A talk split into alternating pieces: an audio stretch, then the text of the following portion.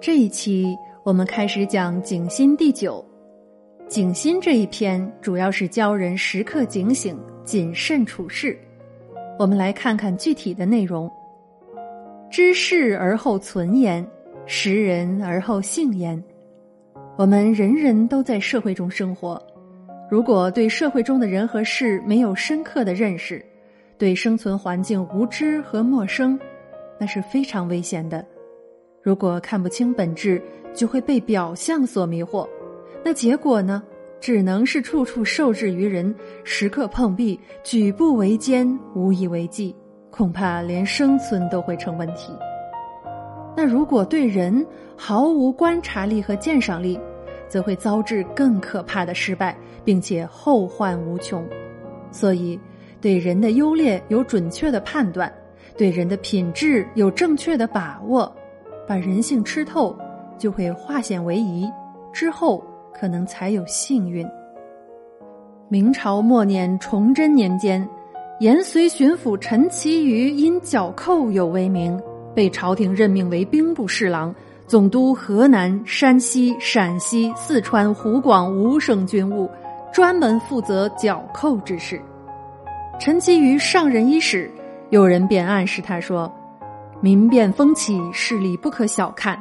朝廷屡次镇压无功，可见乱民绝不是等闲之辈。大人不要轻视他们。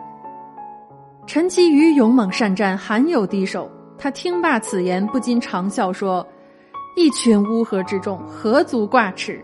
本官出马，当是他们的死期到了。”陈其瑜从军州挺进，重创农民军。陈其瑜由此更不把农民军放在眼里。大举猛攻，在陈其瑜大军的围剿之下，农民军四处溃散。高迎祥、李自成一部误入车厢峡，车厢峡在万山中间，有进路无退路，是一个绝地。更严重的是，农民军此时已经粮绝，又连遇天雨，弓脱胶，箭离竿，人困马疲，战斗力几乎完全丧失了。面对全军覆灭的险境，李自成召集众将，严肃地说：“我们已经陷入危局，生死只在顷刻之间，你们可有脱险之计吗？”众将垂头丧气，无一人说话。只有顾君恩慢声道：“能识人者，方能消除患难。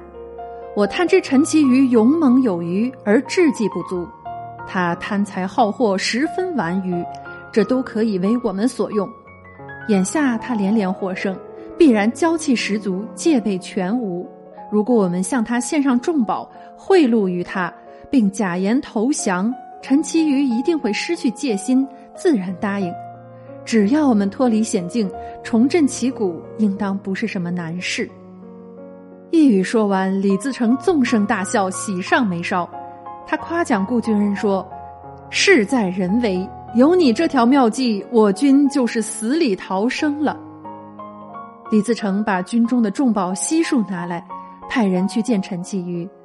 来人故作哀怜之状，献上重宝后，哭着说：“我军只为讨一口饭吃，这才冒死和官军相抗。如今敬畏大人的声威，自不敢再和大人交战了。我军只需保住性命，一切听大人安排。”望大人垂怜。陈其瑜贪爱重宝，果然有心放农民军一马。他的心腹见他脸色和缓，生怕有变，于是急忙说：“等死之人，一切自然都会归大人所有，何况一点点财宝呢？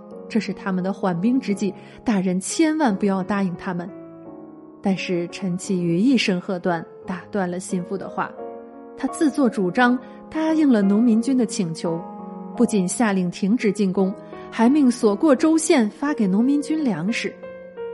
陈其瑜率军离开车厢下，农民军立即展开反攻，尽杀所过七县的明军，声势一时再振，而陈其瑜因此获罪，被戍边削籍。